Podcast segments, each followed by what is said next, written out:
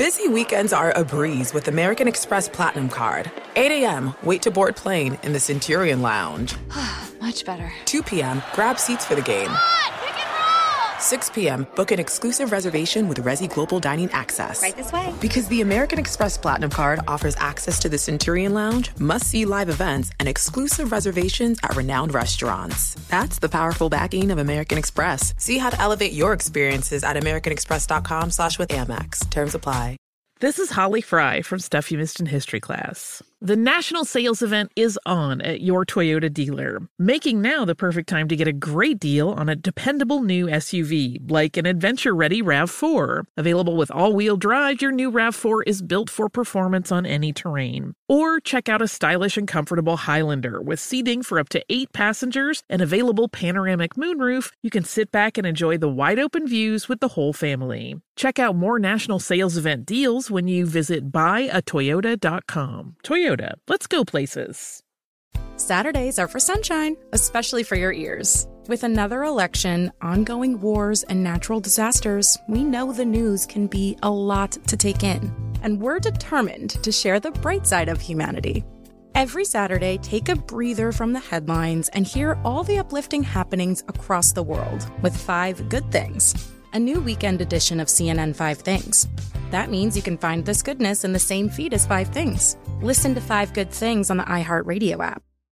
Hey, this is John Ridley. And this is Matt Carey, documentary editor at Deadline. And welcome to Doc Talk. John, we've got a hard hitting episode today. A lot of controversy well, maybe we should put the word controversy in quotes in the documentary field about the nominees for Best Documentary Feature. We're going to get into that with some amazing panelists. You get a shot, but the individuals behind every one of those images, they're complicated and they are human. This has been Doc Talk. Thank you. Great conversation. Thank conversation. You.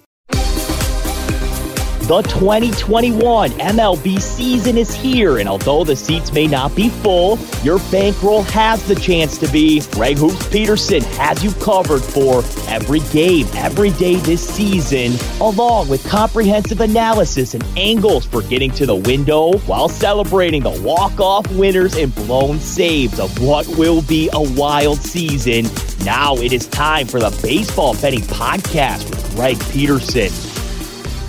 A warm and friendly hello. Welcome to Lovely Las Vegas for the Baseball Betting Podcast. Myself, Greg Peterson. We've got a terrific show for you as joining me in the second segment. We've got Chelsea Messinger joining me. She does terrific work over there with picks and parlays, also SBR, aka Sportsbook Review. She does a great job on their show a couple times a week. She's going to be joining me in the second segment. We're going to be looking at some of the splits that she is seeing coming about this season that I think are really going to be impacting bets. We're going to be taking a look at a couple games that are going to be going down on this wonderful Saturday Saturday as well. Chelsea does a great job of just diving into some of the advanced analytics of all sports. She does a great job with NBA, college basketball, list goes on and on. Always great to be able to get her on this podcast, and she's going to be joining in the second segment. Then in the final segment, I'm going to be giving you guys the side total on every game on the betting board for this Saturday as we touch them all. First things first, I do love to be able to answer your Twitter questions on this podcast, and you got one or two ways we will fire those in. First one is my Twitter timeline at Jarens41. Keep in mind the letter ZM. Name does not matter. The other way to be able to interact with this show is via an Apple Podcast review. If you rate this podcast five stars, it is very much appreciated. And then from there, you're able to send your questions, comments, segment ideas, what have you.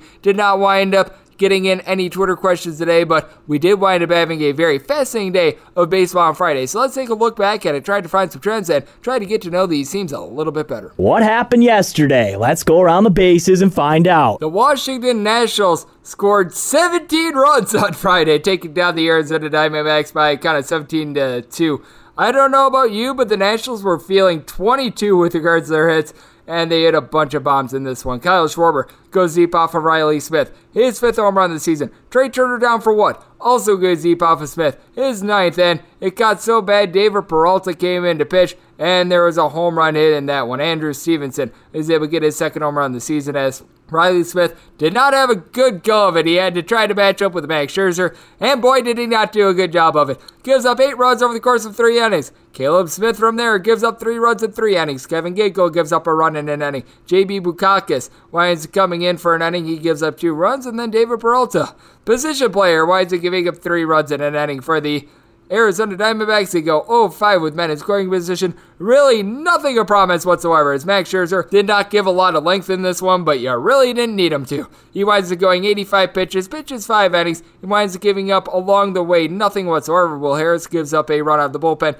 Paolo Espino winds up going two innings. He gives up a run. And Wander, I swear, oh, this guy sucks. He winds up going an inning without giving up a run. So good on you, Wander. I swear, oh, this guy sucks. What sucks is my New York Post play from yesterday. I wound up taking the Cincinnati Reds, and well, the Cincinnati Reds, instead of being onto a win, they were onto a loss, nine to six, the final. Wade Miley follows up his no hitter by well, getting absolutely shelled. He gave up 11 hits in three innings in this one, giving up eight runs, all of which were From there, the bullpen wasn't bad. Ryan Hendrix, Heath Hembree, Cionel Perez, along with a little bit of a new gentleman, and Art Warren. I'll give you a scoreless setting of the bullpen. Sean Doolittle gave up a run out of the bullpen. He wound up giving up the lone home run that the Colorado Rockies wound up hitting. That was by Garrett Hampson, his fifth of the campaign. And for German Marquez, not necessarily the world's greatest start, but could have been worse. Gives up four runs over the course of six innings, including a home run. Yency Almonte goes two innings. He gives up two runs, including a bomb. And then Daniel Bard able to get the save as for the Reds, a team that had been averaging right around 2.8 runs per game on the road about three days ago. They've been able to heat up with that regard. That's what Coors will do for you. And Eugenio Suarez was able to go deep off of Almonte, his seventh of the season, and Jonathan India was able to get his third, but still, no question. Could have used a little bit more out of Miley in this one. The Minnesota Twins could have used a little bit more offense. They wind up going down to the Oakland A's by a kind of 6 1 for the A's. Frankie Montas, one run given up over the course of six innings. He give up a solo home run going deep for the Minnesota Twins. Josh Donaldson is fourth of the season, but that's all that the Twins can muster as you wind up having Burch Smith, Yusmeiro Petit, and Lou Trivino. I'll give you a scoreless setting in for the Oakland A's. It was home run derby in this one. Derek Law winds up serving one up to Mark Canha, his sixth home run of the season. Matt Shoemaker winds up giving up a tree over them. Stephen Piscotty takes him deep for his fourth home run of the season. Sam Murphy, his fifth home run of the season. And Ramon Laureano is eighth. As for Shoemaker, gives up five runs, including all three of those home runs over the course of six innings. Derek Law gives up one run in two innings, and Caleb Thielbar comes in for a scoreless inning. And for the Minnesota Twins, they're now 12 and 13 in games that ended regulation, 0 and 11 in games that wind up being either seven innings or go to extra innings, which I find to be absolutely hilarious at this point. And the A's, they currently have the record that they do, despite having a run differential of negative eight. And despite all that, they're currently sitting there at 24 and 16. So we could expect a little bit of regression there. Regression has set in for the Kansas City Royals. So they were able to snap a nine game losing streak in game one of their two game double dip against the Chicago White Sox on Friday, 6 2. They win game one. They were able to get a solid performance out of Brad Keller, who's been terrible this year. Winds up giving up two runs over the course of five innings. Scott Barlow, Josh Brown were able to close it out. And then you had a pair of home runs in this one. Michael A. Taylor goes deep off of Lucas Giolito for his third home run of the campaign. And Salvador Perez gets his eighth home run of the season. Giolito gives up both of those home runs, five runs in total over the course of six innings. Anthony McCray is able to clean up the seventh. And for the White Sox, they wind up stranding five men on base. They just weren't able to get a lot going. And then in game two, the White Sox were able to get their revenge by a count of three to one. Michael Kopech, by the way, looking very solid for this team. Gives up one run over the course of four innings. That was a solo home run going deep for the Royals in this one. Carlos Santana, he was able to play his groovy beat to his seventh home run of the campaign, but for Jakob Junis. He was pretty much a pseudo opener in this one. Gives up three runs, two of which were earned over the course of one and a third innings, being able to take him deep in this one. How about Andrew Vaughn, his second home run of the season? He's really been able to come alive. Then from there, Tyler Zuber gives you an out. Jake Brentz gives you four outs. Neither of these guys give up a run, and nothing else was given up on this Royals bullpen. They were sinking to the bottom 10 with regards to bullpen ERA. They looked a little bit more solid here. Wade Davis, Greg Holland, Irvin Santana, all are able to give you a scoreless inning, but I mean, they wind up just not having opportunities in general. 0 of 2 with men in scoring position. So a split for the Royals, who have now lost nine out of their last 10 games. So not necessarily going great there. The Pittsburgh Pirates, things are going a little bit better for them. 3 to 2, they were able to take down the San Francisco Giants at 11 innings. For the Giants, Kevin Gausman was terrific in this one. 12 punch outs and gives up one run over the course of eight innings. Jake McGee, Tyler Rogers, they're able to give you a scoreless ending out the pen. Caleb Baragar winds up giving up two runs, one of which was earned in extra innings. And for the San Francisco Giants, Brandon Crawford had a home run off of Duane Underwood Jr. His eighth of the season to be able to extend this game to extras for the Pirates. You wind up getting a very good start out of Miguel Yajure. Five scoreless innings for him. From there, Sam Howard, David Bednar, Richard Rodriguez. I'll give you a scoreless inning. Duane Underwood Jr. gives up that home run in the bullpen, but in two innings, he gives up that solo home run. And then Luis Oviedo gives up one unearned run. That was the ghost runner that winds up starting in extra innings in the 11th. So the Pirates able to get the job done. And for the Giants, still 23 and 15. So still having a very solid year. After a rough start to the year for the New York Yankees, they now sit here at 21 and 17. They take down the Baltimore Orioles by a count of 5 to 4. For Corey Kluber, he did wind up getting clubbed a little bit in this one. Gives up four runs over the course of six innings, including a home run by Chad Green, Wandy Peralta, Jonathan Loaisiga. All would come in and give you a scoreless inning and a trio of home runs for the Yankees in this one. Gio Urshela winds up going deep off of Travis Lakins Sr., his fifth home run in the campaign. And for Aaron Judge, he goes deep not once but twice, both off of Dean Kremer, his ninth and tenth of the season. Kremer doesn't want to be seeing Aaron Judge anymore. He goes five innings. The two runs they gave up, solo home runs Aaron Judge. Lakins gives up a home run out of the bullpen, one run while being able to get five outs. But for Cole Sulser, who had been very solid going into this one, gives up two runs while recording just one out of the bullpen. Tanner Scott is able to give you a scoreless inning along with Adam Plutko. But for the Orioles, now 4 and 14 at home so far this year. That is the worst record out there in the big leagues. The Milwaukee Brewers not finding a lot of success recently. 6 to 3, they wind up being taken down by the Atlanta Braves. For the Brewers, I believe that they have now lost 8 out of their last 10 as the Atlanta Braves. Pair of home runs in this one. Marcell Ozuna and Ozzie Albies both go deep off of Eric Lauer. Both of their sixth home runs of the campaign for the Milwaukee Brewers. It was Adrian Houser, who had not necessarily the start that he would like. Gives up two runs over the course of three innings, but he wound up having five walks along the way. Was having to evade a lot of landmines. From there, Eric Lauer gives up both of those home runs three runs. In total, give it up over the course of three innings. Brian Boxberger give you a scoreless inning.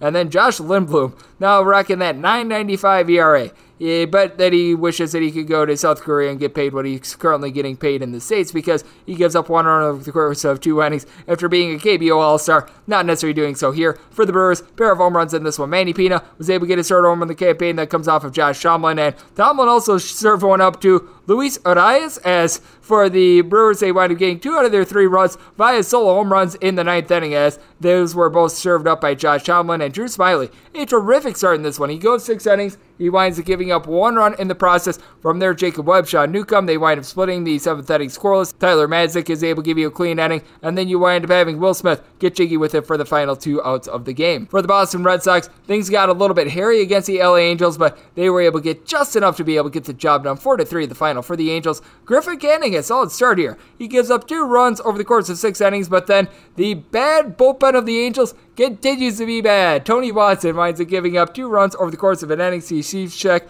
winds up giving you a scoreless inning. And for the LA Angels, Shohei Ohtani, 11 home runs so far this year. He's been able to get the job done, but you needed a little bit more out of the Angels. As for the Boston Red Sox, Nick Pivetta, who's had his walks issues all year, actually came into this one leading the league with regards to walks. No walks over the course of six innings. We're going to be talking about this with Chelsea Messinger on the other side. And for Nick Pivetta, he is now 7 and 1. The Boston Red Sox are in his starts. Matt Andriese gives up a run on the bullpen, but Adam Ottavino, Matt Barnes, both able to give you scoreless innings. And for the Boston Red Sox, Hunter Renfroe starting to look not terrible for this team. Hitting at 241, gets his fifth home run of the season, and Bobby Dalbec goes deep as well. Both of these guys have caught a little bit of fire. His fourth of the season that comes off of Tony Watson. For the Chicago Cubs, they are open to catch a little bit of fire themselves. They wind up taking down the Detroit Tigers by a count of 4 to 2. And if you're looking to catch fire, playing against the Detroit Tigers, typically a good way to be able to do so. Jake Arrieta, first start off the injured list in a few weeks, gives up two runs over the course of six innings. Both of those were solo home runs. Going deep for the Tigres in this one, Robbie Grossman, his fourth home run the season.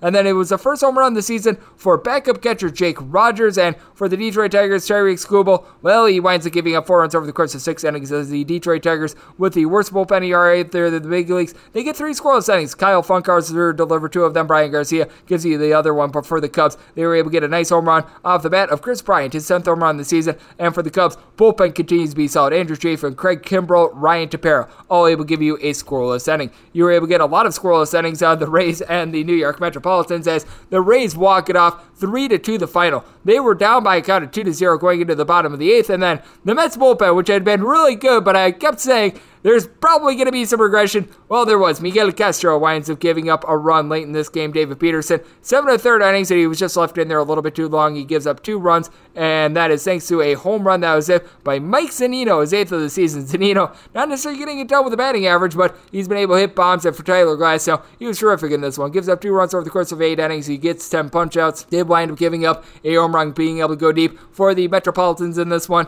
Jonathan Villar, he was able to get his second home run of the season. And for Peter Fairbanks, he comes in. He was able to give the Tampa Bay Rays a clean ninth inning to be able to set things up. And for Aaron Loup, he wound up giving the team a good hold along with Trevor May. Both of these guys combined for an inning, but it was Miguel Castro that winds up giving it up for them. Giving it up for the Miami Marlins was one Sandy Alcantara as the LA Dodgers used an eight run second inning to be able to get a 9 to 6 win. They very nearly blew this one as the Miami Marlins wind up storming back for four in the third after the Dodgers wound up getting their eighth spot. But you take a look at Alcantara, eight runs given up in one and a third inning. So he gave up eight runs and recorded four outs. Not a good start for him as he began the night with an ERA sub three and now it's above four as the lone home run of the game for the Dodgers was actually off the bat of Max Muncy, his eighth of the season. Dodgers go 7 to 16 with men in scoring position, including Clayton Kershaw now hitting above a 300. He was able to get an RBI in this one, and for Kershaw, not necessarily his best start. He was able to give length. He winds up giving up five runs over the course of six innings, including home run going deep for the Miami Marlins. Adam Duvall is seventh, but Give some credit here to the Miami Marlins bullpen. Not ideal considering they're probably going to be having a bullpen game coming up today, but John Curtis with two assists was able to give you two scoreless innings. Zach Pop had five outs in them. Ross Detwiler, Anthony Bender were both able to give you a scoreless inning, and Adam Cimber winds up giving up a run in an inning. And for the Dodgers, bullpen is right now very much injured, but with that said, Victor Gonzalez along with Blake Treinen were able to give you a combined one and a third inning scoreless. Dennis Santana gives up a run on the bullpen, but Kenley Jansen did his job got a save. And by the way, Kenley Jansen, Book 65 ERA. He's actually been solid the last couple years. It's just when he's not been solid has been in some very unopportunistic spots.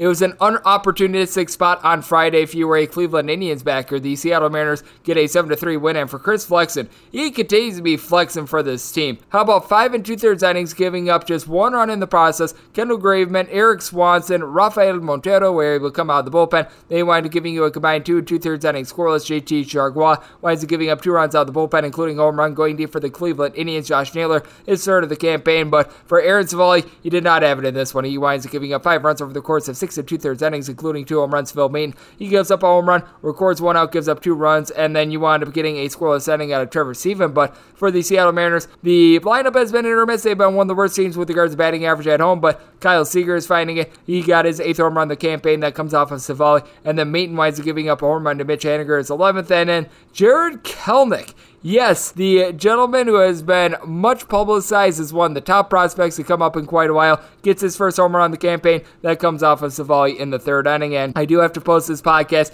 at midnight Pacific as I'm doing this podcast. It is the San Diego Padres leading the St. Louis Cardinals in the bottom of the seventh inning by a count of four to one. Where the St. Louis Cardinals, not necessarily the start that they were hoping for, out of you don't mess with the Johan Oviedo. He gives up three runs in two innings, walked five, which wound up taking him out of this game. So they're having to go through the bullpen. Seth Elledge has pitched an inning as I'm doing this. Jake Woodford, two innings. Tyler Webb winds giving up a run on the bullpen, and in seven innings, the St. Louis Cardinals have won one of 11 with men in scoring position, with 10 men stranded on bases for the Padres. Joe Musgrove winds going five innings, had to evade a bunch of landmines, but he gives up just one run. Greg Salmon was able to give you four outs. Austin Adams was able to give you a pair of outs as well. And this for a San Diego Padres team that they wind up benching a whole bunch of guys yesterday, but something that cannot be benched is some of the trends that we're seeing in Major League Baseball right now. I think that it's always very fascinating to take a look at as you take a look for the season. It has been really a little bit more unders than overs. I know that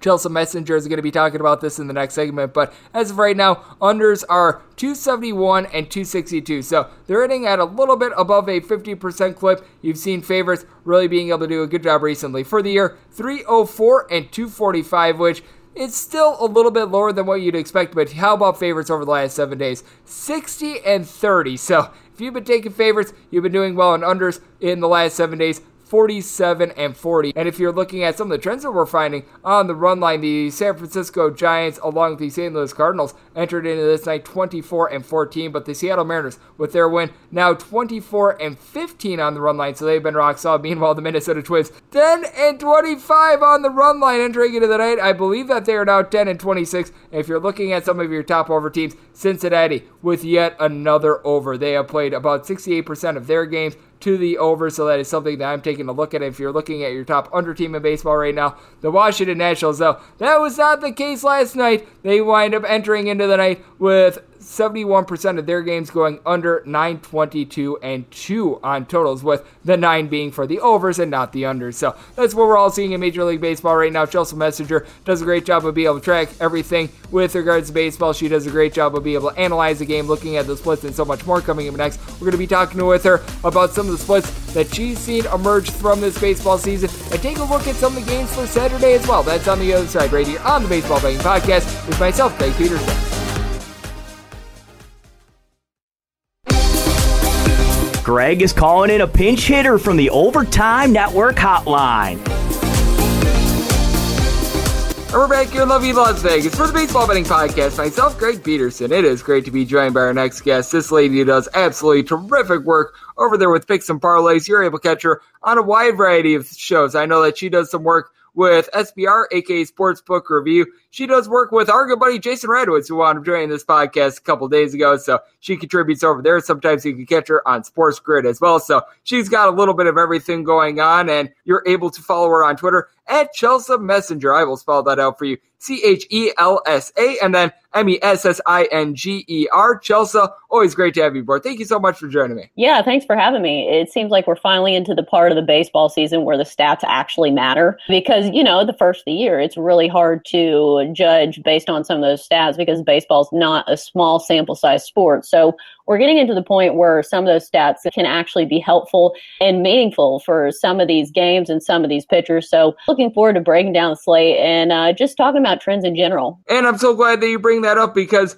what sort of trends do you wind up looking for with regards to your handicapping at this time of year? Which ones are really significant and which ones are sort of like, eh, I'm not sure on those because I know that there are some people that they look at how teams wind up doing on like Wednesdays and things like that. And Oh, I never no. necessarily put a lot of stock into that, but I do think that something like the amount of Reds runs that we're seeing at home versus on the road is something that is something that is catching my eye. The Philadelphia Phillies home to road, things like this. I don't know if you're a little bit different, but those are the sorts of splits that I've been taking a look at personally.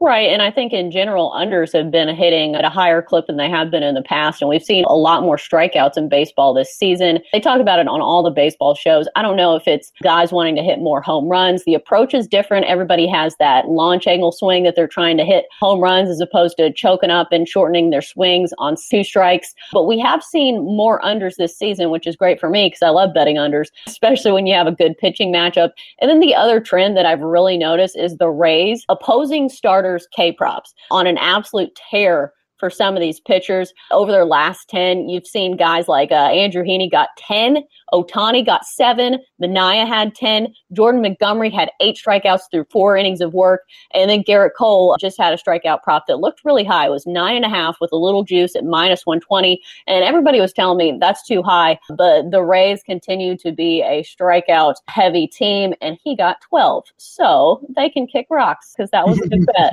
Just a couple things I've noticed uh, if you do play strikeout props or if you do play unders. I think that that's such good advice that you give because I've always talked on this podcast about the, how the Rays, since the beginning of the 2020 season, are leading the league with regards to strikeouts. But you've got one team that is the exact opposite. They are by far the lowest in the Houston Astros. Not only Right. is that good for strikeout props, but you just wind up getting more balls in play in general with the Astros. That means that you're more likely to have good things happen with it as well. You're more likely to cause an error. The ball is much more likely to leave the yard when you make contact rather than when you don't as well. And I think that these are very important things to look at. Don't just look at the raw runs per game. Don't just look at the raw batting average, but look at sort of some of what winds up going into it, how the sausage is made, for lack of a better term. Right. And there's all kinds of numbers for baseball. It's definitely a statistical sport just for every single at bat. I would love to see how the odds makers do some of these games because there's so many stats you can use and so many ways you can attack a game to where you can almost get statted out, where you can be crippled uh, paralysis by analysis if you look too deep into some of these games.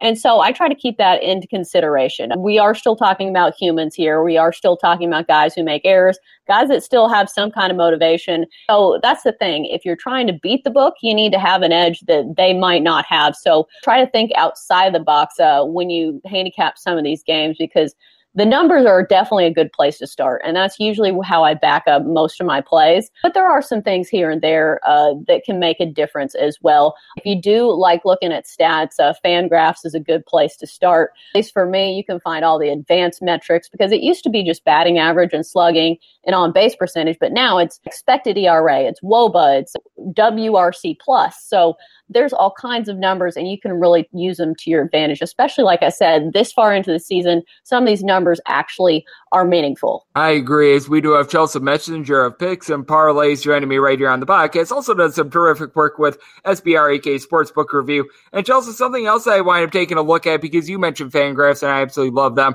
I always love to be able to take a look at the bullpen ERA and the bullpen stats because you're able to go a little bit deeper. You're able to see the walks per nine, the strikeouts per nine innings that a specific bullpen winds up having. And I do think that it's very important when you're handicapping baseball on a day in and day out basis, just to monitor who wound up pitching the previous day because I do think that there are many people that they try to be able to gauge how bullpen use is being done, but I do think that there is something vastly different when you wind up seeing like for example, Devin Williams of the Brewers, he wound up pitching two pitches a few days ago against the St. Louis Cardinals. He's much more likely to be able to come back the next day, despite the fact that he wound up pitching the previous day, than if he would have thrown, say, 22 pitches. And I think that being able to just gauge the usage of some of these bullpens day in and day out, even pinch hitters, for lack of a better term, if you're looking at totals as well, is very important too. Right. And I think innings pitch for bullpens is really important in that regard. Look at how many of these guys are getting worked because, you know, tired arms in the bullpen and guys that are getting overworked, it's not a good thing. And it usually means starters aren't going deep in games, which, you know, is not a good thing as well. I will say the two teams that have the most innings pitched by their bullpens, their bullpens are good. The Padres have a 2.64 ERA, good for second in the league, just behind the Indians, but they're a team that has a really good bullpen and they're not afraid to have a bullpen day. Same for the Rays. I mean, they've always been like that. They use starters, they use openers. So I think you do look at the team and how they use that bullpen. But other than that, you look at teams like the Rangers, who have a ton of innings pitched, the Angels, who have battled with a lot of injuries this season. That's definitely a, a recipe for overs usually, or teams to score more runs, you know, when going against these bullpens because late in games, you know, you have guys that have been throwing night in or night out, or guys that are up and down from AAA that's not an easy life. I can tell you, my husband had that life for many seasons, and those guys are on red eye flights. Uh, they're going up and down. They don't know when they're pitching. So that's definitely something to look at when you're playing totals. Yeah, I totally agree with you as well. And when you take a look at a pitcher, I think that it's very important to, to look at fielding independent as well. This is something I looked at with Dylan Cease a lot last year because I still remember he posted like a four ERA, and his fielding independent was more than two points higher than his ERA. And it's like, man, at some point there's going to be a little bit of regression that comes in. I also wind up taking a look at pitchers that have walked a lot of guys. Like with Nick Pivetta, for example, he's gotten off to an absolutely tremendous start, but leading the league in walks, and yet his team is six and one in those starts. That's something that I take a look at. Shohei Ohtani, walking nearly seven and a half guys per nine innings. That's something that I just feel like is going to dry up as well. I don't know if you wind up taking a look at some of these things as well, but I always want to be taking a look at some of those aspects of it along with hits per nine because let's face it, more hits you wind up giving up, typically the more hard contact you're bound to give up if you're giving up like over 10 plus hits per nine innings. Meanwhile, if you're giving up more like five hits per nine innings, you're much less likely to be playing with fire. Right. And then something else to consider is you're not just handicapping one pitcher, you know, I guess unless you're doing strikeouts. But Nick Pivetta has been one of the most profitable first five pitchers because the Red Sox offense has been so potent in the first five, too. So it's not just one thing when you're betting on a team to win or a team to win in the first five. You've got to take into consideration the offense that's behind them, the run support that they're going to get. Because we've seen it with Jacob DeGrom, obviously best pitcher in baseball right now. I think Corbin Burnes is up there, but Jacob DeGrom is on another level. But the problem is he doesn't get run support. So when we're talking about betting on baseball, that's something you need to consider too, because you can, you know, game plan the game as much as you want, but there's other factors that go into it when you're betting on a game. I agree. As we do have Chelsea Messinger, a picks and parlays joining me on the podcast. And something else that we're noticing for Saturday's board, and I always think that this is intriguing, the good old to be determined starter. I know that the Miami Marlins are one of those teams They've been using a whole bunch of bullpen games. You just wound up talking about it with your husband and now he's been sort of up and down. The Miami Marlins have been utilizing a lot of the same approach with regards to a bunch of their starters. I know you've got a couple other teams like the New York Mets, the Toronto Blue Jays are a little bit undecided with their stars. How do you gauge some of these teams? Because for one, you're really not able to bet these games until like the morning and even in some cases the afternoon of the game. And for two, it does give you a little bit less time to be able to evaluate it, and it just feels like there's more unknowns in general. Here's the thing there's so many baseball games usually on the slate that if you don't like a game, don't bet on it. I think that's something that I've learned over time. If I don't absolutely, you know, feel like I have an edge, don't bet on it.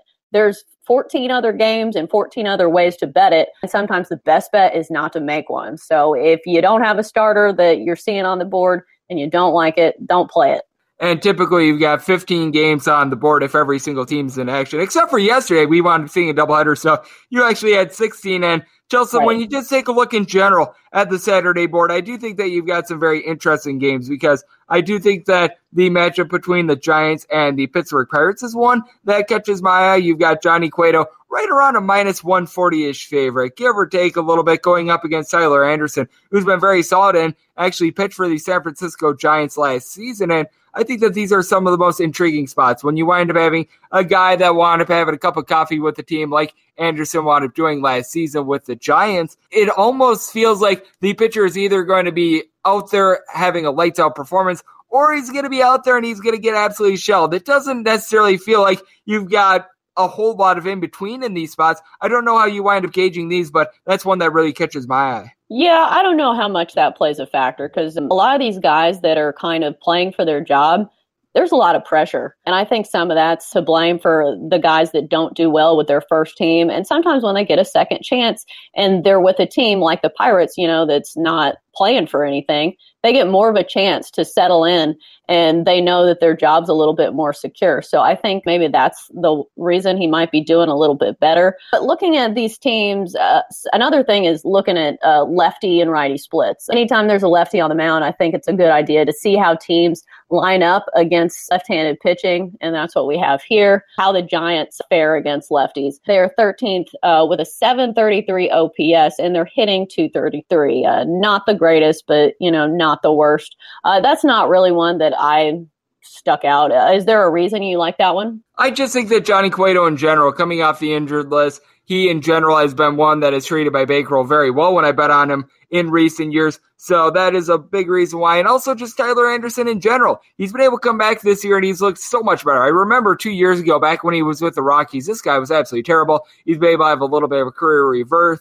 He's had a little bit of a career rebirth, 41 and a third innings, three home runs issued, 305 ERA. So that's sort of why it caught my eye. And something that I think is also very interesting with this game as well is gauging good pitchers on bad teams because it feels like it's one of the most difficult things to do. Because with Anderson, I could conceivably see him going out there, throwing six innings, giving up two runs for the Pirates, which by any stretch is a very good start, but you just have that fear that the Pittsburgh Pirates are only going to wind up scoring like one run because their offense has been anemic. We've seen this with someone like a Matthew Boyd for the Detroit Tigers really comes to mind. We all know that Jacob DeGrom gets no run support whatsoever. So I think that these are some of the things that are very fascinating as well. Throw in there the Brewers aces, Brandon Woodruff and Corbin Burnes, and the fact that the Brewers are generating no runs for them as well. Right. Well, then you play a total. I think that's how you play it. Don't chance it on having their run support. I wouldn't put my money on that. I would put it on an under because a lot of these times, if you see these aces on the mound and they're able to go seven innings with just one run, there's a good shot that that's going to be an under game. I think Cardinals Padres looks like an under. I need to see the number. I would imagine it'd be low with Wainwright on the mound uh, for the Cardinals and the Cardinals in general. Normally, it looks like they're an under team. It's at seven. It's at seven yeah, some of these totals have been really low because we've seen a lot of unders. Cardinals, Padres, uh, Paddack on the mound obviously has not been as good as he has been in the past, but this Cardinals lineup has been a little bit or hit or miss. And we just saw them coming off that Brewer series, which I think almost all the games went under, uh, if I'm not mistaken. And then the other one that sticks out to me is the Royals White Sox. This is a trend that's been going on for the last two seasons. White Sox against lefties have been almost unbeatable 23 and 1 over the past two seasons against left handed pitching. So I think that's an easy play there. However, you know, the books know that too. So you'd have to take the White Sox either in the first five minus a half for any kind of value or on the run line in the full game. The White Sox have been absolutely mashing lefties. The best uh, team against lefties in the big leagues, Mike Miner uh, coming in with a 5.75 ERA. And plus, you've got Carlos Rodon on the mound, 5 0 with a 0.58 ERA. Probably the best story out of the Sox rotation this season and he's just pitching lights out every single game. I don't think he's going to have a 0.58 ERA for the entire season. That's just the way baseball is. But I would take the White Sox in the first five minus a half. That would probably be my best play for that one. And Mike Minor has been a major disappointment recently for the Kansas City Royals. As you mentioned, nearly a 6 ERA. It certainly has not been going well for him ever since he was an all star a few years ago. But something that's going very well getting you on this podcast, Shell. So you always bring it whenever you're on here. I know you did some great work for my college basketball podcast, Hoopin' with Hoops, when you join that one as well a few times during the season. And you're someone that you do just a great job in general of being able to take a look at a wide variety of things. I know that you're doing some NBA work. Obviously, baseball is big for you with your husband being a pitcher in his own right, and you do just so many great things. So let the good people at home know they're able to follow you on social media and just what's all going on with Chelsa in general. Yeah, as always, thanks for having me. You're always the best at, you know, hyping up your guests. So I do appreciate that. Anytime you can find me on Twitter at Chelsa Messinger, I'll usually throw out my plays and put my video analysis. Most of the days I do most of my work on Tuesdays and Wednesdays. So those are the days I have uh, probably six or seven plays on the other days, usually one or two. So if you just follow me on Twitter, you can find all of my work there. I'm pretty good at putting it out there. And as always, thanks for having me on. Always great to have Chelsa on the podcast. She does absolutely tremendous work, and she is someone that has just absolutely tremendous insight when it comes to game of baseball. So, big thanks to Chelsa for joining me right here on the Baseball Betting Podcast. And coming up next, it is that time of the podcast I give you a sign total on every game on the betting board for this Saturday as we touch them all.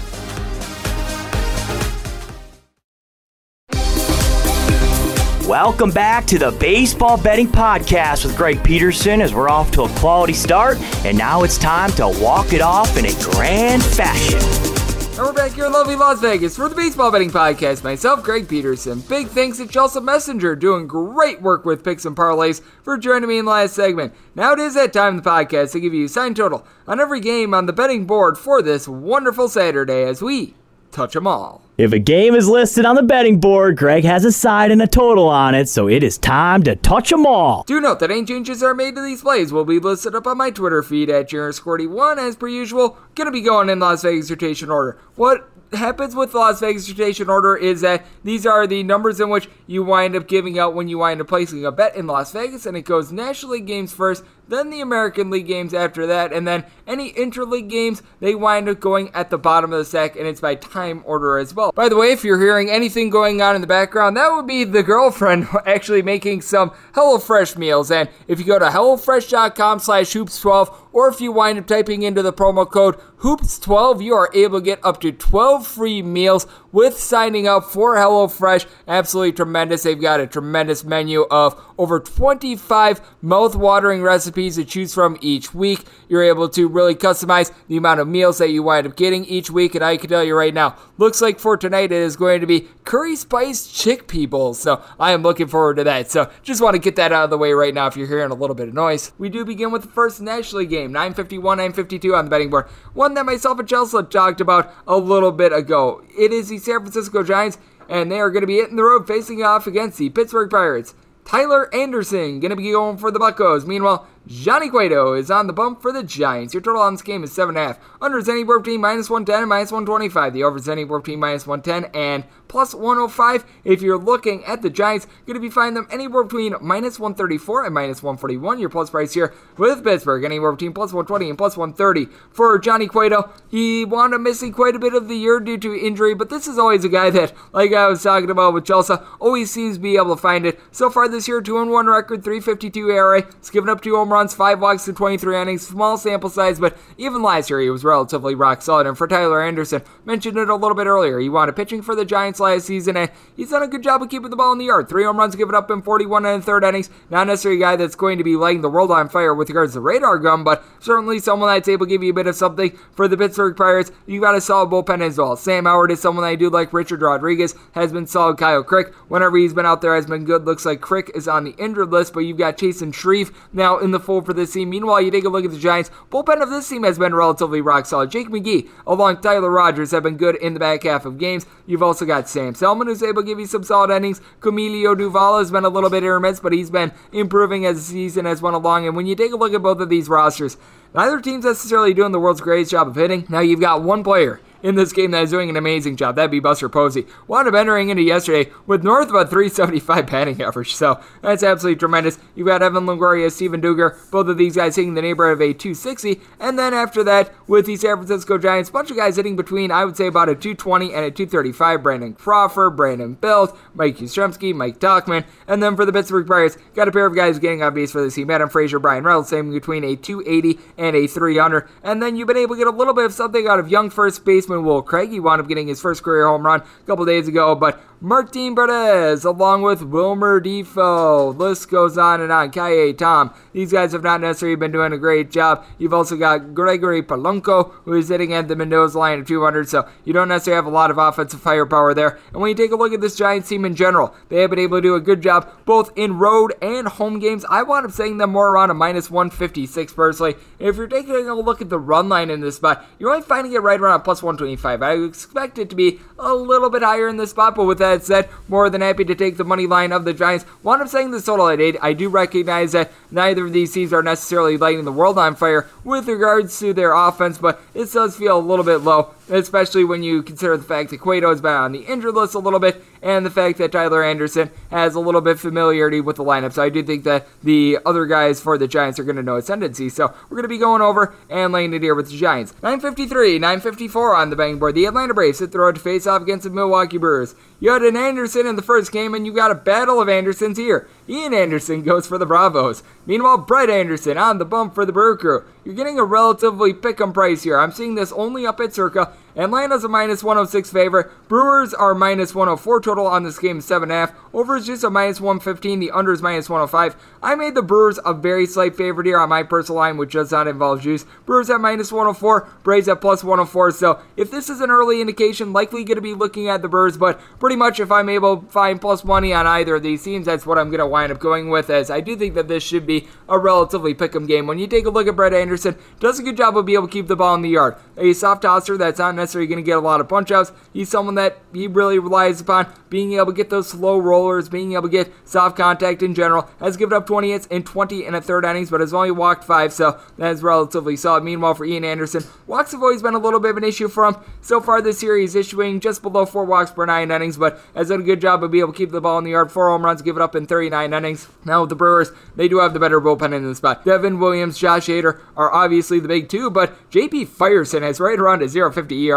Now you take a look at this Brewers lineup, and it is rough. They wound up having three guys entering into the game yesterday, hitting above 231. Kolten Wong has been able to give you a bit of something, hitting at 250. You've got Tyrone Taylor hitting in the neighborhood of 245, and obviously El Garcia is hitting at 265. Now, Omar Narvaez is sort of in and out of the fold right now. He's been able to give you a little bit of something, but Luis Urias, Pablo Reyes, Manny Pino, Lorenzo Cain, these guys have not stepped up. Remember, for the Atlanta Braves, you got to figure that this team is going to start hitting eventually. You've got quite a few guys with pop in the bat. Freddie Freeman has been able go deep nine times so far this year, and his on base percentage is right around 350, but only a 214 batting average. Marcell Ozuna, Dansby Swanson, both in between a 207 and a 213. You've got Ozzy Albies sitting at 233, so you expect a little bit more there. William Contreras has stepped in for Travis d'Arnaud. He's only getting about a 207. Ender Inciarte has been able to give you a little bit of something along to Austin Riley, and then when you take a look at this Braves bullpen, wound up getting taxed in that series against the Toronto Blue Jays. Will Smith has been a little bit hit miss for the team. Tyler Matzek was bad a couple weeks ago. He seems to be refining it, and Luke Jackson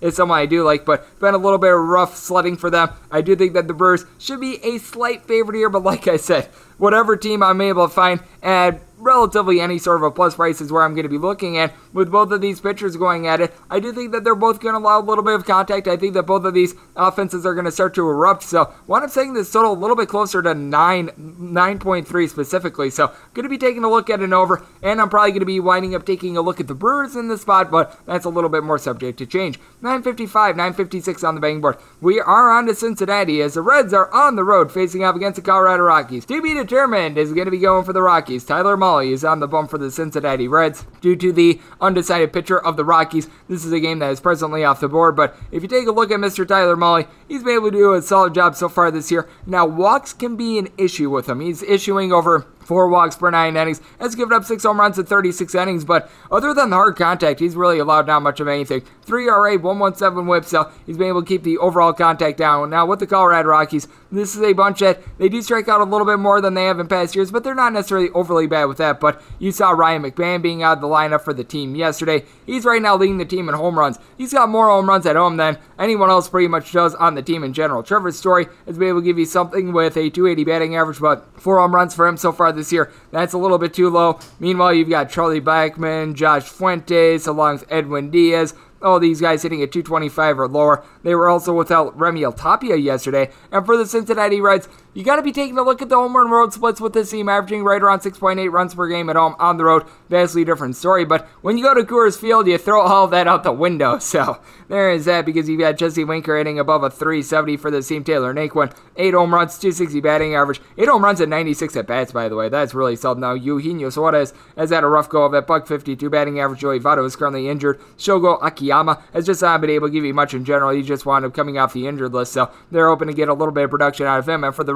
You're hoping for a little bit more production out of the bullpen as you've got a pair of teams at the bottom six with regards to bullpen ERA. Sean Doolittle has lived up to his name, doing very little for this team. Ryan Hendrix, Heath Hembree, these are guys I don't like. I actually liked Amir Garrett and what he was able to bring to the table. He's currently not with the big league team right now, though. Meanwhile, you take a look at the Rockies. You've got Tyler Kinley not necessarily doing much now. I did like what they were able to get out of Justin Lawrence. He has been sent back down, slash is going through an injury, so that's not terrific. Robert Stephenson, Jordan Sheffield, not necessarily too bullish on these guys. I've got to think that the Reds are going to be some form of a favorite here with the Rockies. I just don't know in general. They're going to wind up starting. Typically, it would be someone like a Jeff Hoffman, but Jeff Hoffman, ironically enough, is now on the Cincinnati Reds, so that's certainly not going to be something. And if you're looking at the Rockies in general, likely going to be a bullpen game. So this is a total that I'll probably be looking at a total right around like 11 ish personally if it winds up being what I think it's going to be. And the Reds probably a sizable favorite. Check back in the morning my Twitter feed at Jarens41 once we figure out who's going to be going for the Rockies. 957, 958 on the betting board. The Arizona Diamondbacks are going to be playing us the Washington Nationals.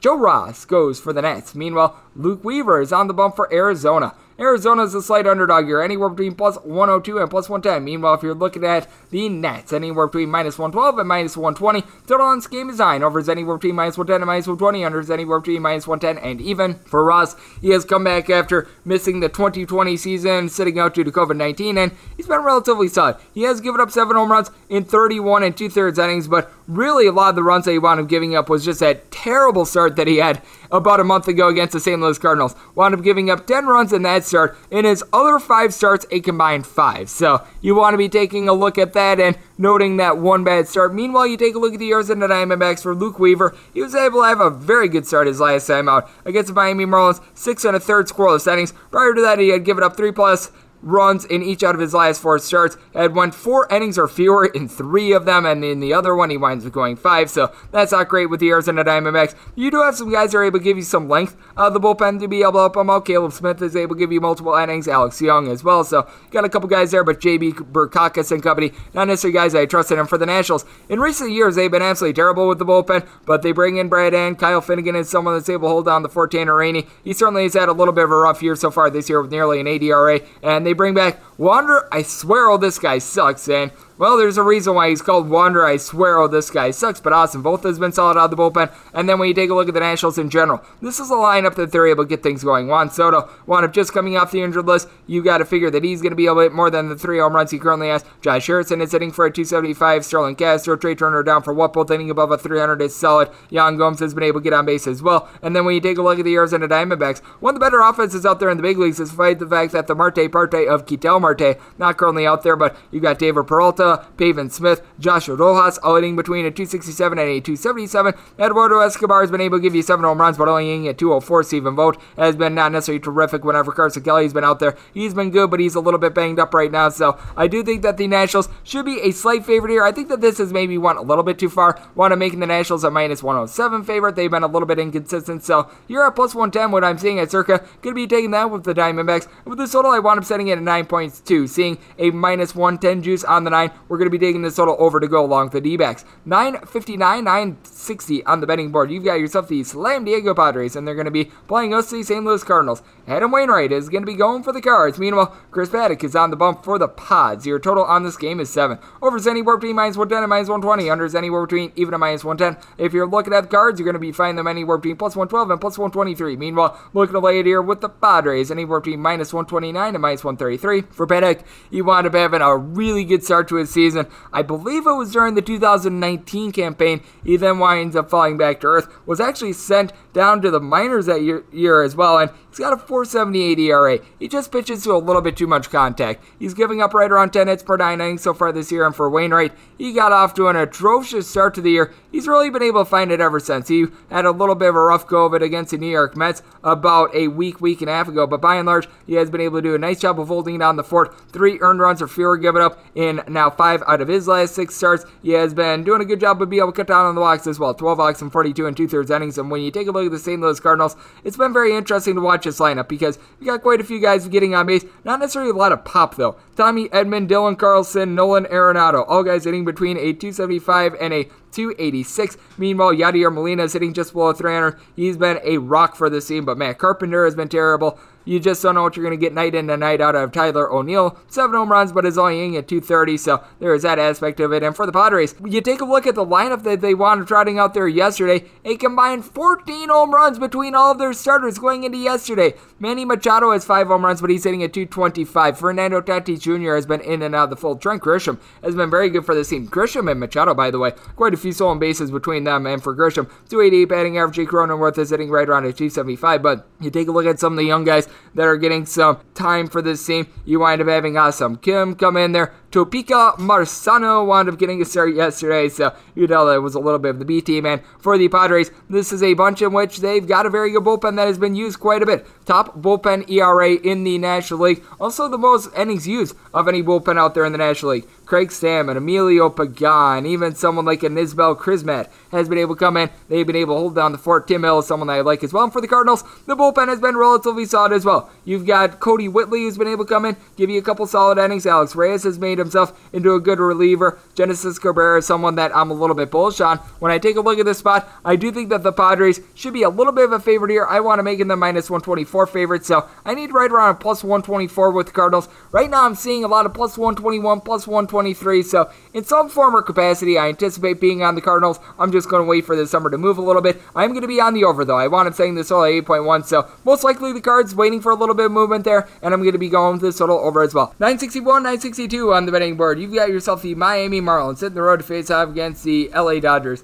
Looks like it's going to be some sort of a bullpen game for the Miami Marlins, which is why this is a game that's presently off the board. Meanwhile, Trevor Bauer Bauer is going to be going for the Dodgers. So you've got him on the mound, and Trevor Bauer, he's been able to do a great job of getting punch outs. 67 strikeouts and 50 and a third innings now. He's given up the deep ball a little bit, eight home runs. That's just going to happen when you wind up having hard tossers like he does. If you're able to get barreled up, you're able to take it for a ride. But for the Miami Marlins, the bullpen has actually been very solid for this team. You got to expect someone like a Ross Detwiler, maybe a Jordan Holloway to be able to get the start for this team. Both of these guys have found themselves getting a couple sp- starts in these sort of interesting spots, and both of these guys have been relatively solid. You've got someone like Zach Pop who's able to give you multiple innings of the bullpen. Anthony Bender has been able to prove himself. Richard Bleier has given up a little bit too much hard contact, but by and large, they've been solid. And for the Dodgers, you've got Jimmy Nelson who's really become one of the best bullpen pieces for this team. Blake Treinen obviously able to do a good job as well. Dennis Santana has been used quite a bit out of the bullpen as well. But I take a look at both of these lineups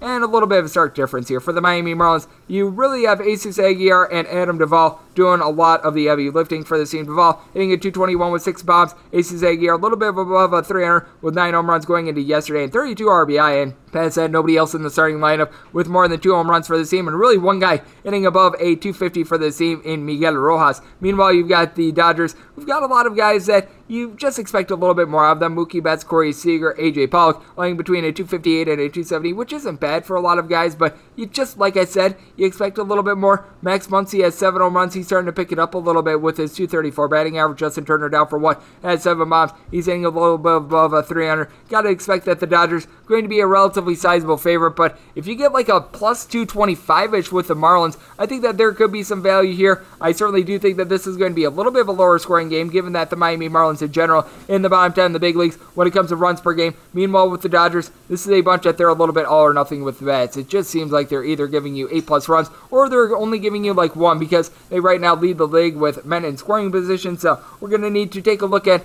who winds up pitching for the Marlins, what you wind up getting with regards to this bullpen game. So check back in the morning on my Twitter feed at Jaron Squirty1 along with the spreadsheet. But like I said, if you're able to get a nice plus $2 or greater with the Marlins, probably going to be looking at a take there. 963, 964 on the betting board. This is a New York Post play today as the Oakland A's hit the road to face off against the Minnesota Twins.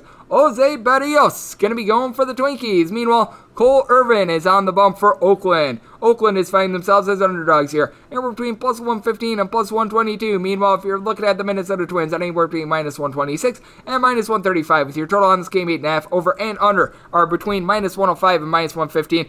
I can tell you right now, the New York Post play of the day is the Minnesota Twins on the money line. Now, I do recognize that they wind up entering into yesterday with the worst record with regards to win percentage out there in the American League. But if you take a look at games that wrapped up in regulation going into yesterday, they were approximately a 500 team in games that wound up wrapping up either in seven innings or in extra innings, 0 11. That is something that I think is just absolutely remarkable. And I do think that we're going to see a little bit of regression come in for the Oakland A's because while the Oakland A's have had a tremendous record, 23 and 16, one of the top win percentages out there in the American League heading into yesterday, a negative 13 run differential. I don't know if that's necessarily sustainable. And when you take a look at the Oakland A's, Cole Irvin has been able to do a solid job so far this year. 329 ERA, 41 innings pitched. He's only given up six walks, but when he was with the Philadelphia Phillies, had a lifetime ERA right around at six and a half. I do think that that's going to wind up drying up a little bit. Meanwhile, with Jose Berrios, you want to be taking a look at his career home and road splits. At home, he's got an ERA nearly a full point lower than on the road. Strikeout to walk rate is so much better, more around a 3.7 as compared to like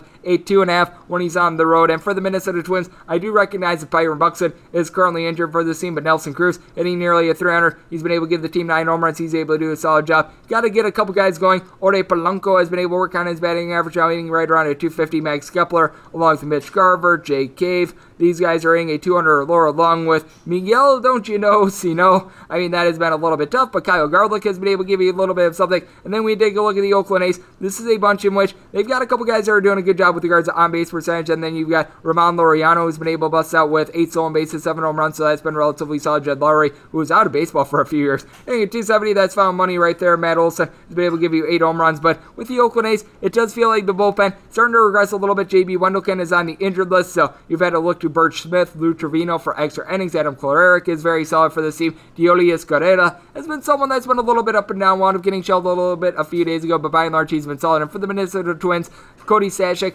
currently on the injured list for this team, but I do think that they're going to be able to pick it up. Ansel Robles has been solid this year. Taylor Rogers is someone that I do have a little bit of faith in. Caleb Thielbar has been tough. Now, Alex Colome, he has just been a complete and utter disaster for this team. I don't know if he's necessarily going to find it, but I can tell you right now, with the Minnesota Twins having Luis Arraez back, hitting at 280, having Josh Donaldson being able to do some good things, I do think that the Minnesota Twins are going to be able to power themselves a victory over a guy in Cole Irvin that I think is due to regress a little bit. I did wind up saying this total at 7.2 because the ball typically just does not wind up flying in the Midwest and mid May like we've got right now. It is a little bit more of a pitcher friendly ballpark as well, and I just think that Berrios is going to roll. So the New York Post play today is going to be the Twins on the money line, going to be pairing that up with an under as well. 965, 966 on the betting board. The LA Angels hit the road to face off against the Boston Red Sox. Martin Perez is going to be going for the Sox. Meanwhile, Dylan Don't Call Me Al Bundy is on the bump for the Angels. Angels are finding themselves very slight favorites in a couple spots, very slight underdogs in others. You've got minus 114 to minus 104 with the Angels. Meanwhile, if you're taking a look at the Boston Red Sox, finding anywhere between minus 102 and minus 110. So got a very small pocket there. Total on this game is 9.5. Unders anywhere between minus 110 and minus 120. The overs anywhere between even minus 110. I want to make the Red Sox more on a minus 125 favorite. Now, I do recognize that Bundy is getting a little bit unlucky so far this year, which is a big reason why he's got a 5.03 ERA. He's given up just 5 home runs and 10 walks over the course of 39 and a third innings, but I don't necessarily have a lot of faith in E, along with his bullpen of the Angels, which ranks in the bottom 10 in the big leagues in just about every category. Raisel Iglesias, I believe, is a very starter. Now, you've been able to get something out of Tony Watson along with Aaron Slegers, but Steve Cishek, Alex Claudio, hit or miss guys. Jaime Barria had to get called up to the big leagues, and that's never a good sign. Meanwhile, for the Red Sox, they've actually been able to do a good job with their bullpen. Now, I do think that guys like Hirokazu Sawamura, Garrett Whitlock, Phillips Valdez are going to be showing their true colors throughout the year. And I do think that this is going to be a little bit more of an offense-oriented game because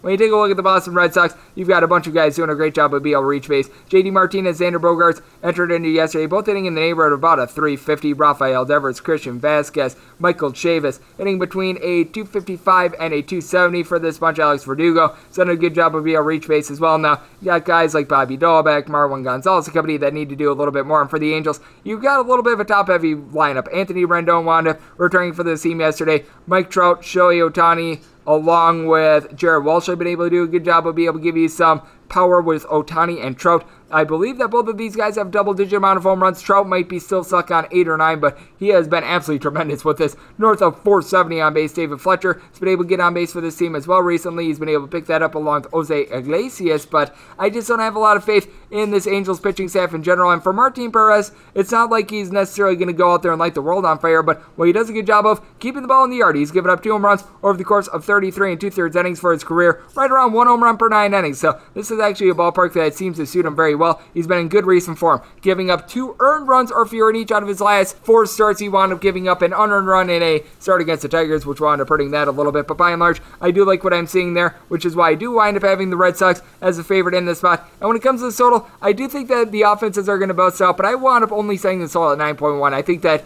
the half is just a little bit too much. If I was not having the hook on it, I'd be looking at an over, but at 9.5, we're going to be diving under to go along with the Boston Red Sox. 967, 968 on the ranking board. The Baltimore Orioles are going to be playing us in New York Yankees. Domingo German is going to be going for the Yankees. Meanwhile, Juan Ore Lopez is going to be on the bump for the Baltimore Orioles. The Orioles are finding themselves as underdogs here, anywhere between plus 148 and plus 155. Meanwhile, if you're looking at the Yankees, anywhere between minus 164 and minus 170. Total on this game is 9 over and under, anywhere between minus 105 and minus 115 for German. He wound up getting off to an absolutely terrible start to the year, and ever since he wound up having those two or three bad starts, he's been able to pick it up. He has allowed seven home runs in 31 and a third innings, has always been an issue with him, but command is there. He's only given up six walks so far this season. Meanwhile, for Mr. Lopez, he also knows about giving up hard contact. Seven home runs given up in 32 innings, which is relatively close to the same ratio. You take a look at the New York Yankees, they have gotten back Luke Voit, which should be able to help out this offense. This is a Yankees team that you just take a look at what they've done in Camden Yards in recent years. They have been absolutely on fire. DJ LeMahieu has not necessarily been as good as he was in past years, hitting right around 265, and you do need some of these guys to pick it up. Gary Sanchez, Clint Frazier, Brett Gardner, Miguel Andujar, all guys hitting a 200 or lower, and then you've got Rougned Odor has just been terrible. I could see that coming, but Aaron Judge has been able to do a good job of reaching base. Giancarlo Stanton wound up getting the day off yesterday, but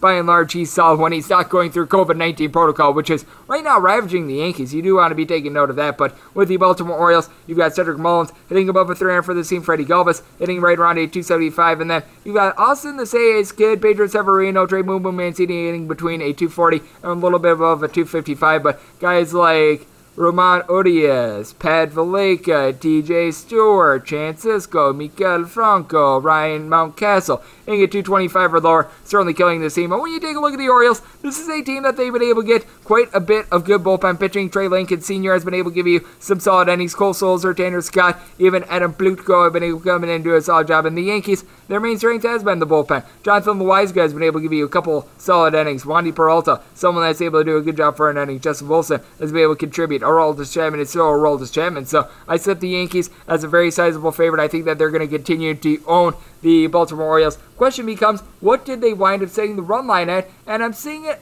right around a minus 105 to a minus 110. That's good enough for me to take. I was willing to take more around a minus 120 here with the Yankees, so we're going to be going with that. I do anticipate a high scoring game. I think that Germán and Lopez both wind up giving up a couple home runs, set this total closer to 10, so we're going to be going over along with the Yankees. Run line 969, 970 on the betting board. You've got yourself the Chicago White Sox, and they're going to be playing against the Kansas City Royals.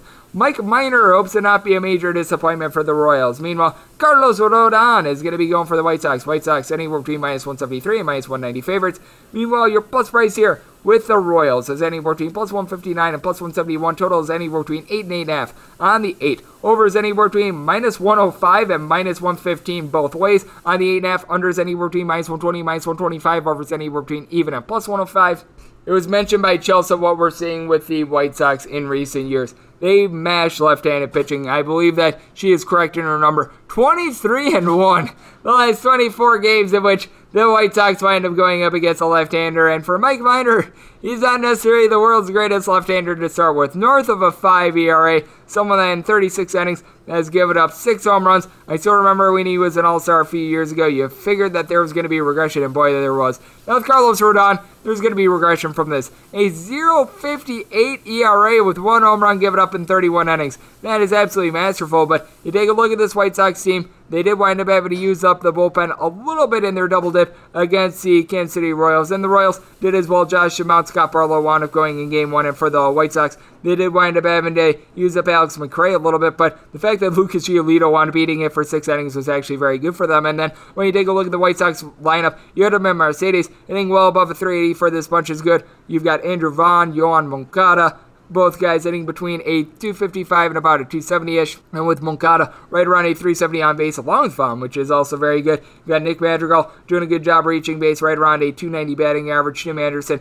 hitting well above a 300 as well. And for the Kansas City Royals, lineup has been a little bit miss. Michael Taylor, Whit Merrifield, Carlos Santana, owing between a 250 and a 260. And for Santana, right around a 400 on base. Andrew Benintendi hitting a 280 along with Salvador Perez. But then Ode Soler Three home runs so far this season and is sitting below the Mendoza line of 200. Hunter Dozier has been terrible. Cam Gallagher unable to find Nicky Lopez. Starting to build himself up a little bit, but Hanser Alberto figured that this would be a nice offseason acquisition. Hitting at 220, not necessarily what you want to see. And then for the White Sox, bullpen of the team has been relatively solid. Matt Foster had a really rough go of it to begin the year. He's finding himself once again. Liam Hendriks is someone that I really do like. Evan Marshall, once again, rough start to the year. He's been able to do a little bit better. And Aaron Bummer, well, he's not a bummer because he's very good. But when you take a look in this spot, I want to be taking a look at the run line of the White Sox personally because this is a very large money line. No fans or buts about it in this spot. And when you take a look at the run line, I was in need of something right around a plus-ish price. I'm seeing plus 110. That is just enough for me to be able to take. I'm actually seeing a plus 116 at Circa. That's even better. So we're going to wind up taking that run line here with the Chicago White Sox. And when it comes to this total, I wound up setting it at 8.8 personally because the White Sox do a great job offensively against left-handers. So we're going to be taking this total over to go along that White Sox run line. 971, 972 on the betting board. The Houston Astros are going to be playing against the Texas Rangers. Dane Gitter Dunning is going to be going for the Rangers. Meanwhile, Luis Garcia is going to be going for the Houston Astros with Mr. Garcia and company. There are anywhere between minus 171 and minus 180 favorites. Meanwhile, with the Rangers, anywhere between plus 155 and plus 163 is price here. Totals anywhere between 8.5 and 9. On the 9, under is anywhere between minus 115 and minus 120. The over is anywhere between even and minus 105. On the 8.5, over is anywhere between minus 110 and minus 120. The under is anywhere between even and minus 110. For Luis Garcia, he's actually gotten off to a relatively solid start so far this year. Record doesn't show up, but I mean, he's been okay. 30 innings pitched. He has given up six home runs, but 35 strikeouts. Has good swing and miss stuff. I believe that the Astros have lost every one of his starts so far this year, so that's not necessarily too terrific. I wouldn't necessarily say that it's his fault. It's more or less because Brooks Raley and Ryan Pressly are throwing every single night out of the bullpen for the team. Kent Emanuel. It's something I do like for them as well, but you got to figure that the Astros are going to be able to put a couple runs up on the board, even though Dane Dunning, in his own right, is a relatively solid. In 33 and a third innings, has given up just one home run and 10 walks now. He does give up a lot of contact, nine hits per nine innings, and things have really regressed from. He's given up at least three runs in three out of his last four starts, and for the Astros, you've got to love what you're able to get out of these bats as well. I mean, it has been very tremendous to see Michael Brantley, Alex Bregman, Yordan Alvarez, Yuli Gurriel, all hitting above a 300 entering into yesterday. Jose Altuve wound up getting the day off, but he has been able to return from COVID 19. He's been solid. You've got Carlos Correa hitting in the neighborhood of a 250. Now, guys like Myles Straw, Kyle Tucker, Martin Maldonado, Robel Garcia, these guys have been a little bit rough, but by and large, the core of the Astros very good. And for the Rangers, they've come alive with their bats as well. Not necessarily a ton of power aside from Adolis Garcia, who's hitting nine home runs entering into yesterday, but he, along with Chris with a K Davis and Willie Calhoun entered into yesterday, hitting at least a 285 for this bunch now with Chris Davis. Very small sample size for. He wound up just coming back from the injured list, but also been able to get something out of Nick Solak, hitting a 265. You've got Nate Lowe, has 25 RBIs wound up having a lot of those at the beginning of the year, but your fear with the Rangers is the bullpen of this team because it is not good. A lot of these guys wind up being used for multiple innings, like Kolby Allard. I know that they've done this with guys like John King and company, Taylor Hearn, certainly as well, and Ian Kennedy, okay at the back end of it, but I just have my concerns with this team with the Astros. They should be a relatively sizable favorite. I want to personally setting them right around a minus 135 ish. So I don't know if it's necessarily quite enough to be able to take here because I do think that you're going to get a situation in which there are going to be a decent amount of runs. I want to say the total 8.3, so I'm going to be taking it under. If you're looking at the run line of the Astros, seeing this anywhere between plus 110 and plus 150. I was hoping for a little bit more of a plus price here, so I'm going to be unable to take that. I do think that Dane Dunning might be able to get her done in this spot. I know that recent form has not necessarily been great from, but I know that after his first four starts, had right around a 0.60 ERA, and with the Astros, with perhaps not having Altuve out there once again, a little bit of a concern. So we're going to be taking the plus price here with the Rangers, and we're going to be taking this total under as well. 973, 974 on the betting board. Seattle Mariners are going to be playing against the Cleveland Indians. Triston McKenzie is going to be going for the Indians. Meanwhile, Justus Sheffield is on the bump for the Seattle Mariners. Total game is 8. Unders anywhere between minus 105, minus 110. The overs anywhere between minus 110 and minus 115. If you're looking at the Cleveland Indians, you're going to be finding them anywhere between minus 115 and minus 129. Plus price here on Seattle. Anywhere between plus 105 and plus 110. Triston McKenzie has very good stuff, but the walks issues are the reason why I'm taking a look at the Seattle Mariners. How about in this spot for Triston McKenzie? 34 punchouts in 23 and two thirds innings, but 22 walks. That's over 8 walks per 9 innings. That's not necessarily going to get the job done, especially when you give up 5 home runs in 23 and two thirds innings. Now, Justus Sheffield, last season, wound up giving up like 0.3 home runs per 9 innings. That has ballooned a bit. 5 home runs given up in 33 innings so far this year, but by and large, he hasn't necessarily gotten completely blown up in any of his starts aside from that bad one against the Texas Rangers. I do think that he was left out there a little bit too long, and he's backed up by a bullpen that is solid. With the Mariners bullpen, it is starting to regress a little bit, especially with guys like Rafael Montero and Will Vest. But Kendall Graveman has been absolutely tremendous out there in the bullpen. Robert Dugger has been able to give you a little bit of length with regards to multiple. JT Chargois is someone I do like as well. And when you take a look at the Cleveland Indians, they've really been able to have one of the better records out there in the American League because of their bullpen. Emmanuel Clase has been terrific. James Karinchak has been able to hold it down. Trevor Stephan and Bryan Shaw. These have been nice finds along with Nick Sandlin. He's been able to come in. He's been solid. And when you take a look at both of these lineups, they leave a little bit of something to be desired. With the Cleveland Indians, you've got Franmil Reyes, Josh Naylor, and Jose Ramirez entering into yesterday in between a 252 and a 265. With Ramirez and Reyes, a combined 20 home runs. Jordan Luplow has been able to give you six bombs, only getting a buck 67, and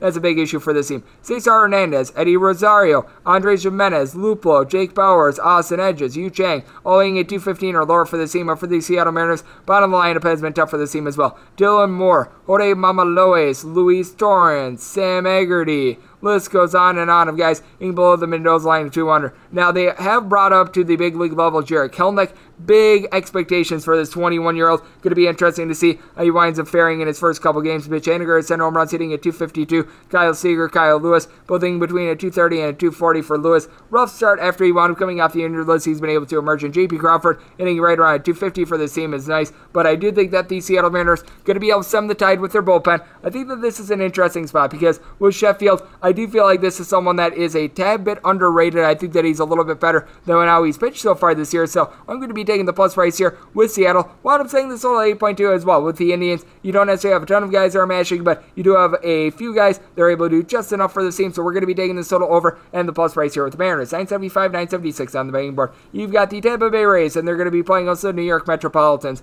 The betting board currently has to be determined for the Mets. I'm right now seeing Joey Lucchesi going for them, so that's how I'm going to be assuming this one. Meanwhile, Shane McClanahan is going to be going for the Tampa Bay Rays, currently off the board due to the mystery with regards to the Mets, but If it winds up being Joey Lucchesi, I'm going to be making the Tampa Bay race a relatively sizable favorite here, right around a minus 141 with a total of 8.7. With McClanahan, he certainly is a fireballer that's able to throw 100 plus miles per hour. In his three starts, he combined 12 innings, has given up four walks and one home run, 15 punch outs, so he certainly has lived up to his billing. Meanwhile, for Joey Lucchesi, had a rough couple years out there with San Diego. He has come into New York and he ends up in the king of it, to say the least. 771 ERA. He's been a little bit unlucky, I will give him that. And for the Mets, this is a bullpen that they've been very good so far this year. I just wonder if it's built on Sam. You've got Robbie Gsellman, Tommy Hunter, Aaron Loup, Trevor May guys that I just feel are pitching above their skis right now. For the Tampa Bay Rays, they had a rough start to begin the year, but these guys have been able to figure it out. I do like what you're able to get out of Hunter Strickland, Jeffrey Springs. You've got Pete Fairbanks back at full. Diego Castillo just wound up coming off the injured list as well. And when you've got the Tampa Bay Rays, a team that strikes out a lot, going up against a guy that doesn't necessarily get as many punch outs, that's very good for them. Randy Arozarena has been solid for this team, hitting right around a 260 with a 355 on base. Now you've got a lot of guys that they just need to pick it up in general with regards to their batting average.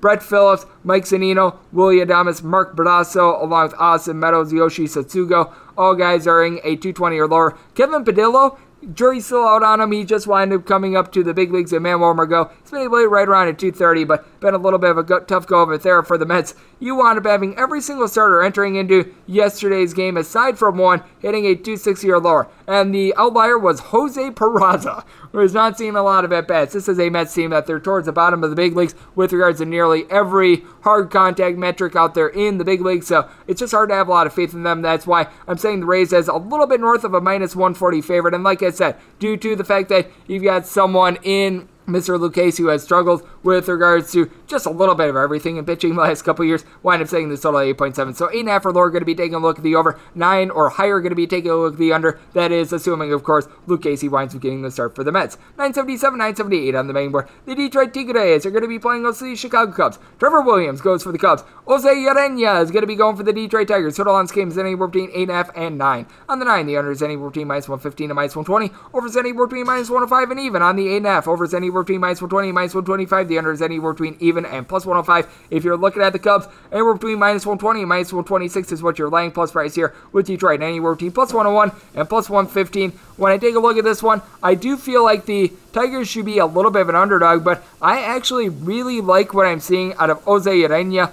I'm a little bit surprised that I don't wind up having them as a bigger underdog as I do because with the Cubs, it has been very hit or miss. I want to making it so that way I need at least a plus 117 to be able to take a look at the Tigers with the Cubs. I currently have them at minus 117. So you take a look at the run line in this spot, and you're right now finding the Cubs only right around minus 125. I would certainly need a little bit more bang for my buck to be able to take a look there. So right now, we're probably going to be looking at the Tigers, and you got to figure that the money is going to be coming in on the Cubs. So a little bit of a wait and see play on the Tigers. But I was mentioning Urena a little bit earlier, and so far this year, 40 innings pitched, and he's given up two home runs. Now the 18 walks are a little bit unsightly, but you take a look at what he's done recently. He's given up two runs, no more, no less, in each out of his last five starts. So he's held it down. Meanwhile, for Trevor Williams, back I believe during the second half of the 2018 season, he had the best post All Star break ERA out there in the big leagues, but this year it's not been that. 16 walks and 6 home runs given up in 31 innings. So a little bit over 4.5 walks and nearly 2 home runs per 9 innings. So that is very brutal to say the least. Now, he's given up 2 runs or fewer in 4 of his last 5 starts, but he's not delivering a lot of length. Now, you do have to throw this in here with the Cubs. Bullpen has been very solid. Craig Kimbrel has been able to come in. He's looked absolutely masterful. Justin Steele, Ryan Tepera, guys that aren't necessarily great, but they're not blowing it. Dan Winkler has a 0.84 ERA, so he's come in. He's been able to hold down the fort. Rex Brothers is someone that can be a little bit or miss, but he's been able to give some solid innings as well. Meanwhile, for the Tigers,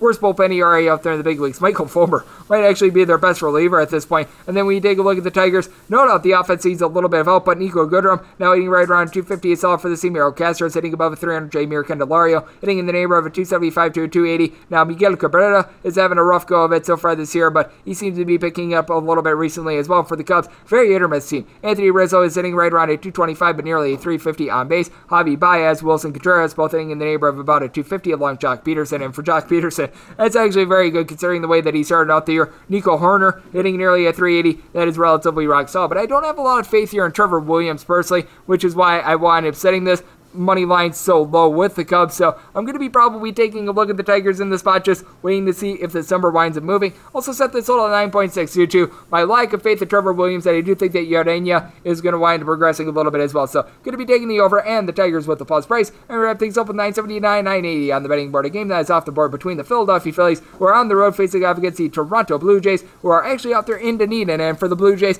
currently a to be determined starter, which is why this game is presently off the board. Meanwhile, Aaron Super Nola is going to be going for the Philadelphia Phillies. And Aaron Nola has not been so super on the road. At home, he's got a lifetime ERA right around a 2.9. On the road, it's a little bit north of 4. Has given up just 5 home runs in 47 and two thirds innings. But, I mean, even this year, the home and road splits are very pronounced. At home, Buck 40 ERA across four starts. Has given up one home run, four walks with 25 and two thirds innings. Across four starts, 22 innings on the road so far this year. Four bombs given up. His strikeout numbers have went from 31 at home to 22 on the road. Opponents are hitting 262 on him on the road, 6.14 ERA. And that's just the Phillies in general. Hector Neris is someone that you want absolutely no part of coming out of the bullpen on the road. Jose Alvarado, someone that I don't trust. And Brandon Kintzler is someone that's having a rough year. Matt Moore is now coming in from relief, and that is not necessarily too great. And when you take a look at the Philadelphia Phillies, You've got Rhys Hoskins, who's been able to go deep eight times for the team so far this year, and you've got quite a few guys doing a good job with regards to the batting average. JT Realmuto is back from COVID 19 protocol. Bryce Harper, Jean Segura, all at least a 300 for this team. Nick Maton has been hitting in that neighborhood as well, but you've also got Odubel Herrera, who was really bad to start out the year. The fact that he's above a 200 right now is actually very good. And then for the Toronto AK Dunedin Blue Jays, Marcus Semien, Bo Bichette, Randal Grichuk, all guys that have pop in the bat, all guys hitting at least a 265 and really no more than a 280 for the team. But Vladimir Jr. hitting a 300 long Teoscar Hernandez is very solid. For Flagler Jr., we remember that three home run game earlier this year. Now, I will say Jonathan Davis, Lourdes Gurriel, Rowdy Tellez, Danny Jansen. These guys hitting a 200 or lower, not necessarily terrific. And Cavan Biggio, not much better. But with the Blue Jays as well, even though you've got a couple injuries with this bullpen, Rafael Dolis, Julian Merryweather being the biggest of them, they're still in the top 10 in pretty much every single metric of bullpen ERA in terms of just the bullpen in general. AJ Cole is back for this team. You've been able to get some good production out of Tim Mayza, Joel Payamps. The list goes on and on. So even though it's probably going to be a bullpen game for the Blue Jays, and you got to figure that Travis Bergen is probably going to have a, a, big part in it. You might wind up seeing some innings from Tyler Chatwood as well. That I'd probably be taking a look at the Blue Jays if they're a relative pick'em or a slight underdog. And in this spot, probably would be taking a look at a total I would say at nine and a half or lower over at 10 or higher to the under. Check back in the morning my Twitter feed at Jarens41 though. Once we figure out a little bit more with regards to the pitching questions with the Toronto Blue Jays and my Twitter timeline at Jarens41 is also where you're able to ask a question if you have it for this podcast. And if you like what you're hearing from the Baseball Betting Podcast with Greg Peterson, you're able to subscribe wherever you your podcast. Apple Podcasts, Google Play, Spotify, Stitcher, and TuneIn. A big thanks to Chelsa Messinger of Picks and Parlays for joining me in the last segment. She does a lot of different things including with Sportsbook Review. Always great to get her aboard. Hopefully, you're all safe, healthy, and doing well. I'll be coming at you guys every single day throughout the MLB regular season with picks and analysis daily, which means I'm coming at you guys once again tomorrow. Thank you so much for tuning in.